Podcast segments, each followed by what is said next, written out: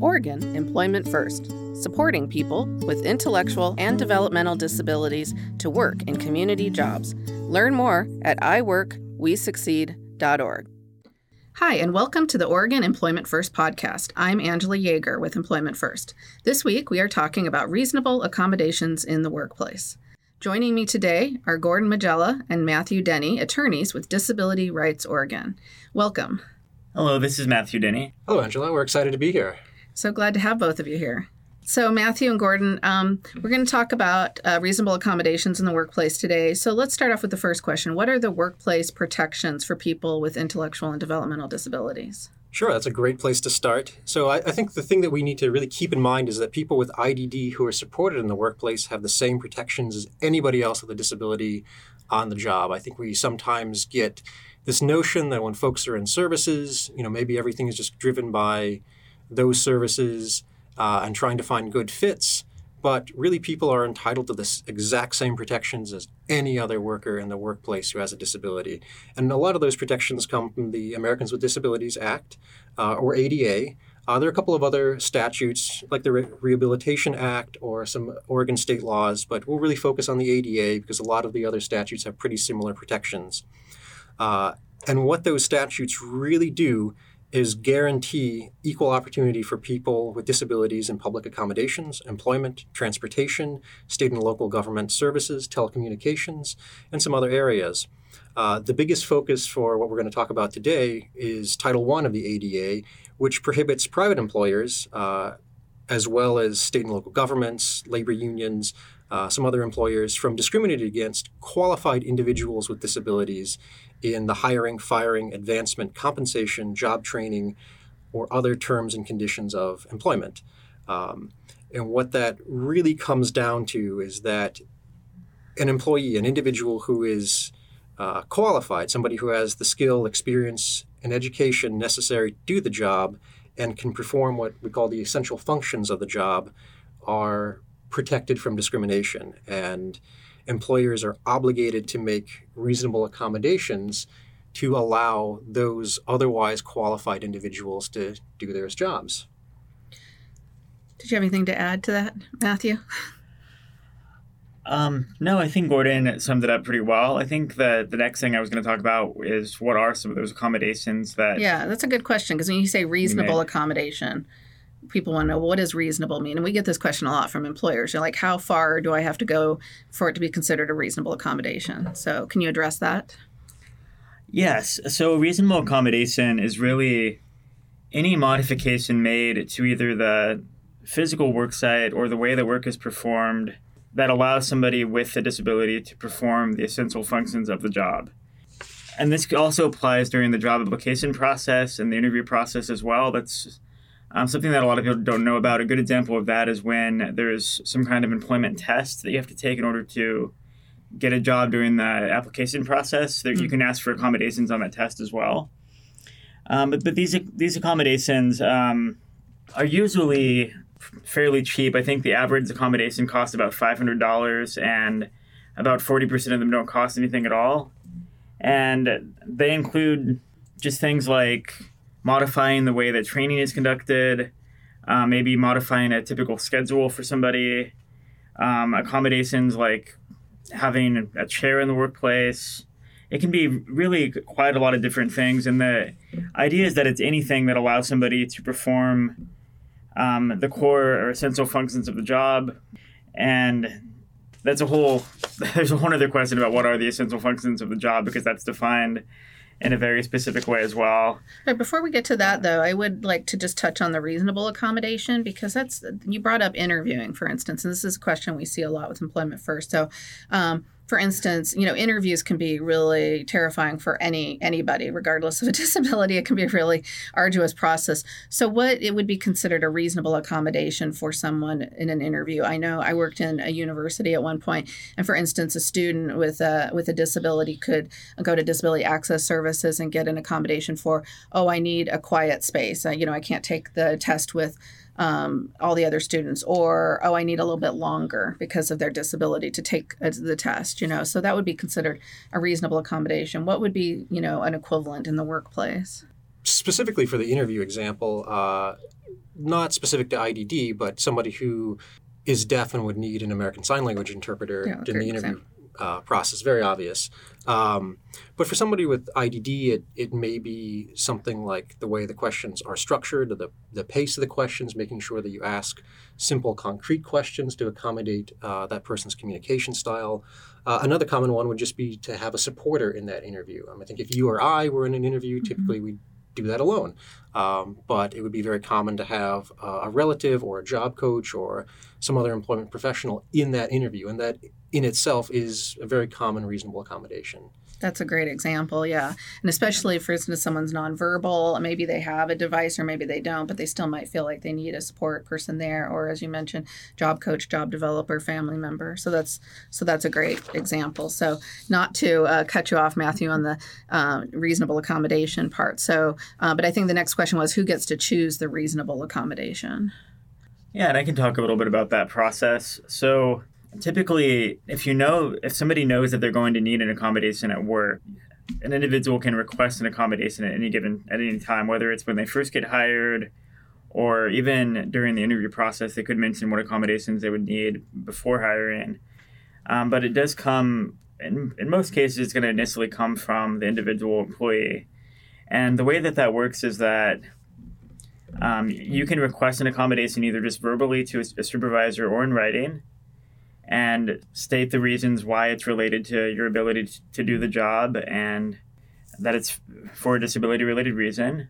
And then the employer can look at that and either come back and approve the accommodation or they can say they can say why the accommodation is not reasonable or they could propose a different accommodation.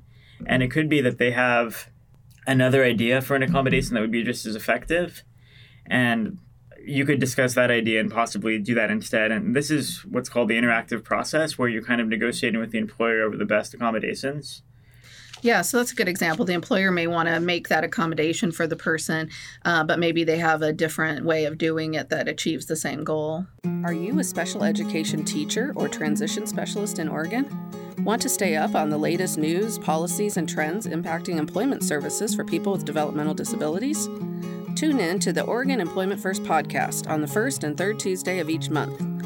Experts from the Youth Transition Program, Pre Employment Transition Services, and the Oregon Department of Education are featured in this podcast, along with educators and students. Tune in. You know, what would be some examples of common reasonable accommodations for people with IDD? Well, I think for your listeners, probably the most common one is going to be something like a job coach. Uh, a lot of folks are supported by a job coach, uh, and that's something that you know is pretty well documented in a, a lot of the guidance around accommodating folks with IDD, and it's something that I think employers really need to think about of the job coach as a legally protected, reasonable accommodation for uh, most of the employees with IDD who could benefit from that support. Um, I think Matthew touched on some of the other things like a, a modified work or shift schedule, um, reallocating some marginal tasks. Uh, you know, we talked a little bit about the essential functions of uh, of a particular job, but if there are other uh, smaller tasks that uh, you know can be done um, by that person, you know, if you if you had, for example, uh, two administrative assistants uh, who did a lot of administrative copying tasks, that sort of thing. Uh, but the person with IDD uh, couldn't operate the phone as well. Uh, but that was a, just a very small part of the job. You know, it may be that the other administrative assistant does those specific marginal tasks, uh, whereas the person with IDD would focus on, uh, you know, say the copying and filing and those other tasks that that person is better suited to. As long as those that person can do the essential functions of that job uh, there can be some shifting around of other tasks. Um, having training materials in an alternative format um, is pretty common. I, I, know there are some folks who are supported with IDD who will, uh, you know, use kind of picture instructions and things like that, mm-hmm. whereas other employees, uh, you know, may not need that kind of instruction at all, or may just get a written manual um, with how to do something. Um, you know, things like having uh, a clear checklist for tasks that may help uh, somebody structure that task and, and understand uh, the individual components of a task. I think can really benefit some folks with IDD. Um, Matthew, are there any other things that come to mind that you think would be helpful to discuss as, as far as common reasonable accommodations? Um, I think you covered a lot of the ones I was thinking of. Um, I, another good example of a marginal task that I thought of was something like replacing printer ink that maybe needs to happen once every month or two. And it's something that somebody needs to do, but isn't necessarily going to be the most important part of that position. Um, is knowing how to do something like that might be something that other employees could take up pretty easily, or you know, fixing the copier when it, when it messes right. up or things like that.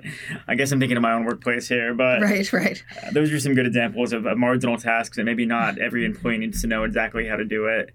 And you but, think about things like, um, you know, job descriptions will often be a laundry list, right, of, of things, whether or not you actually need to do those uh, or not. So, for myself, as someone who has a physical disability, I noticed when I first entered the job market, years ago that there are a lot of jobs would list things like you have to be able to lift 25 pounds or 50 pounds and i can't do that. But there was there was no need for me as a communications person to actually lift 50 pounds almost ever.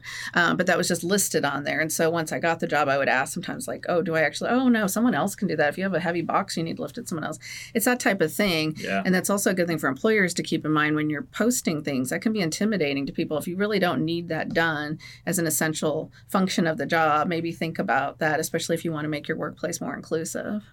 So um, that's just something I think about a lot because I've noticed those things. So, how does a person get a reasonable accommodation? So, uh, I, th- I, think a, a, big thing to keep in mind is there are no magic words for requesting a reasonable accommodation. Uh, it, it's something really all you have to do is articulate to the employer that you're a person with a disability and you need some kind of change or modification uh, to, to your work to accommodate the disability. And it, it, it can be really simple. And it, it can be, you know, to, to use a physical disability example, to say, you know, I have difficulty standing for two hours at a time. Can I get a chair? And and that's really simple. You know, it's something you can say in 20 seconds, but really, legally speaking, you know, that that is a request for a reasonable accommodation. The employer is obligated to begin that interactive process. And you know, probably provide that all that accommodation or come up with some other alternative that will work for you. Um, so I think that that's just from a basic standpoint, that's something to keep in mind. Um, and it, how to best approach the employer varies a bit by employer. You know, a lot of larger employers will have uh, ADA coordinators. They will have a, a, fairly formal process that they'll like to walk people through. Uh, it it's generally helpful to try to be savvy about how to do that with your particular employer. Now, the I should say that the employer has a, a legal responsibility. If you say to your supervisor, you know, I need this because of my disability, the employer has that obligation to engage in the interactive process.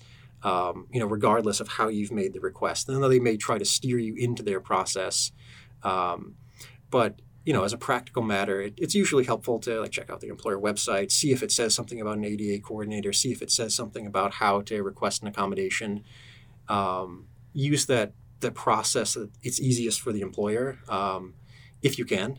Uh, you know, just as a practical matter, um, and if not, you know, talk to your HR person, talk to your supervisor. Um, you know, I, I think as a practical matter, it usually is helpful to you know, be as clear about what you're asking for, even though the law doesn't require it. it I think it is easy or more, it is helpful to say, I'm a person with a disability, I'm requesting this as a reasonable accommodation, um, and to be clear and direct about uh, what you'd like. Need help planning your road to work? Go to road2work.oregon.gov and create your customized course to a job using available services and supports. That's road to work with the number two, .oregon.gov.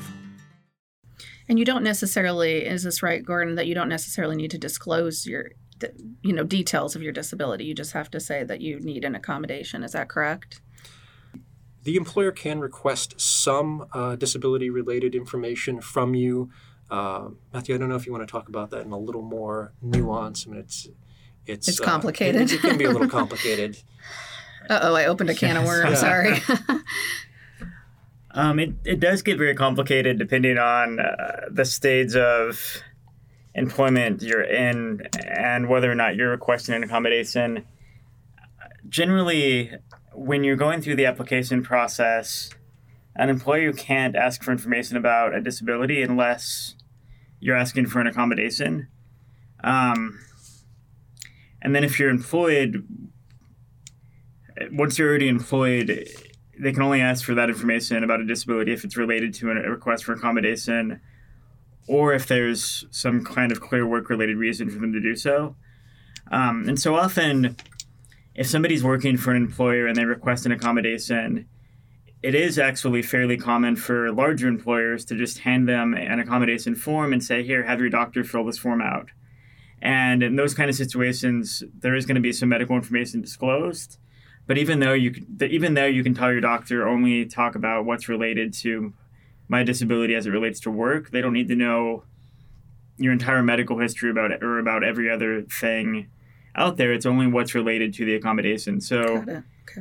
a good example of that would be that if you if you do have like a lifting restriction of 25 pounds and you're not able to lift more than that, then the medical documentation would relate to the disability that impacted lifting, but not necessarily about, you know, your any mental health condition somebody might have might have. So it has to be limited in scope that way. Got it. That's great. That's a great example. So, can you when can you request a reasonable accommodation? Is there a specific time that you can do that at, or that you're supposed to? Um, actually, people can request uh, reasonable accommodations at any point. Um, I would recommend that someone do it as soon as they're aware that there's going to be some sort of job function that they would need an accommodation for. However, it's there, there is kind of always a question of whether to do it before you get hired or after you get hired. I think that if you go to an interview and explain that you can do the you can do the job with accommodations, it's perfectly fine to ask for those accommodations after you're hired. But there may be some situations where somebody just wants to be upfront about it, wants the employer to know ahead of time, so that way they can sort of gauge how friendly the employer is going to be to those accommodations. So it really does kind of depend on, on personal choice in that respect. But um, definitely, I would say it, it could be later on as well. Maybe somebody doesn't need an accommodation until something changes in the workplace. And then all of a sudden, there's a need for an accommodation that wasn't there before. Um, that's something that actually can happen uh, fairly often. Maybe the employer changes the job once you're already working at it. So, you know, maybe previously you didn't have to clean the workplace refrigerator once a week, but then later on that becomes part of your job, and cleaning the workplace refrigerator causes extra problems, or there's some kind of you know task that's difficult with that. So that's a uh, when the job changes, that can also lead to you know new requests for accommodation. Right, or something you didn't anticipate that was part of the job. That can definitely happen. Right, it's common as well. So, what about when employers make changes? Uh, you you kind of address this a little bit, or add supports without a specific reasonable accommodation request. Yeah, so I think this is something we find uh, really frequently with employees with IDD. Uh, that a lot of the employers that folks work with are great and they want to be great employers. They want to be really accommodating. They want to be really helpful. They want to make it a great experience for their customers and the supported employee and all their other employees. And they have such great intentions. Um, but you know there are always some pitfalls with great intentions you know and we've we've seen this uh, at DRO we've seen uh, you know supervisors and coworkers kind of take on certain tasks uh, you know, we've seen um, just little accommodations that are made in the workplace that nobody asks for, and then there's a there's a change. You know, a supervisor leaves, the business ownership changes, something happens that natural support shifts, and nobody thought to kind of document that. You know, this thing that the manager was doing.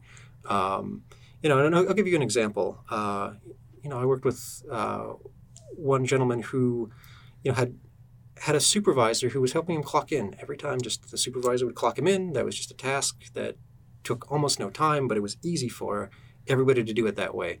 Supervisor left, and this individual just didn't think about that. I need to clock in. So this this support had grown up, and then all of a sudden it was a problem two weeks later when the new supervisor noticed that he hadn't clocked in or out, and it was a problem. And there there was a, a disciplinary issue, and and I think that's the sort of thing that we want to talk about trying to avoid that Um, you know, anybody who is an individual with IDD, anybody who's a job coach, anybody who's another supporter, um, should look at those great things that an employer is doing to accommodate a person and then think, oh, wait, this is something that other employees don't get. This isn't part of the normal practice.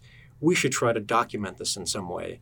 Um, so I think we would always recommend that, you know, once those things are happening, once the supervisor is helping you clock in, or, you know, once you have uh, a picture board with instructions for your task written and, and you know, explained out graphically, um, you know, to put that in a memo or a letter or an email to HR or to the manager or whomever would be appropriate with that employer to really document, you know, these are the things that the employer is doing that, you know, are reasonable accommodations. And and do it nicely, right? Say, hey, you're being a great employer. Thank you for doing these things for me or for this person that I'm the job coach for. Um, but creating some kind of record because things change in the workplace. You know, managers change, things change, and you know, we, we don't want folks to have employment jeopardized and supports jeopardized just because nobody documented, because everybody was doing the nice thing and doing it naturally and doing what we want everybody to do. But then when something shifts and the job coach is faded mm-hmm. and the manager is different, there's a problem and you know just think about ways to try to avoid that. Yeah we do see quite a bit of that and i think that's a really good point gordon that we have a lot of folks that are just being super amazing employers and coworkers and trying to to help and to be as accommodating and supportive as possible. So um, but things can change so that's a great that's a great point. So um, is, it, is there anything else you would both like to add before we ro- wrap up? Anything um, maybe point to folks to your website or anything a plug for for disability rights oregon Uh, we can we can certainly do that. Uh, droregon.org is our website. Um, you know, we are always happy to hear from anyone who has concerns about uh, workplace accommodations or other employment related issues, uh, particularly folks with IDD who are supported in the workplace. Um, and we are, of course, you know, happy to share more information about this topic too. Great. Yeah, and I would say in particular right now we're focusing on individuals that um, either receive or have received Social Security benefits that need accommodations in the workplace in order to keep employment. Um, that's something that we're focused on. Um, one other thing I just wanted to sort of plug is there's a great website that many listeners might be aware of, but it's called askjan.org. Mm, great one. And that's the job, job accommodations network that has hundreds of ideas for potential accommodations for people with a whole range of disabilities. So it's really a great sort of brainstorming website if somebody doesn't know what accommodations might be out there that they could, they could request at the workplace um, if they're thinking about what they might need to be successful. That's great. Ask Jan is a great website. Um, good plugin for them as well. We also have that website linked on the Employment First website, which is iworkwesucceed.org. Um, so thank you very much, Matthew and Gordon, for joining us today. Really appreciate you being here and giving so much great, helpful information to our listeners. And this has been the Employment First podcast, and thank you for listening.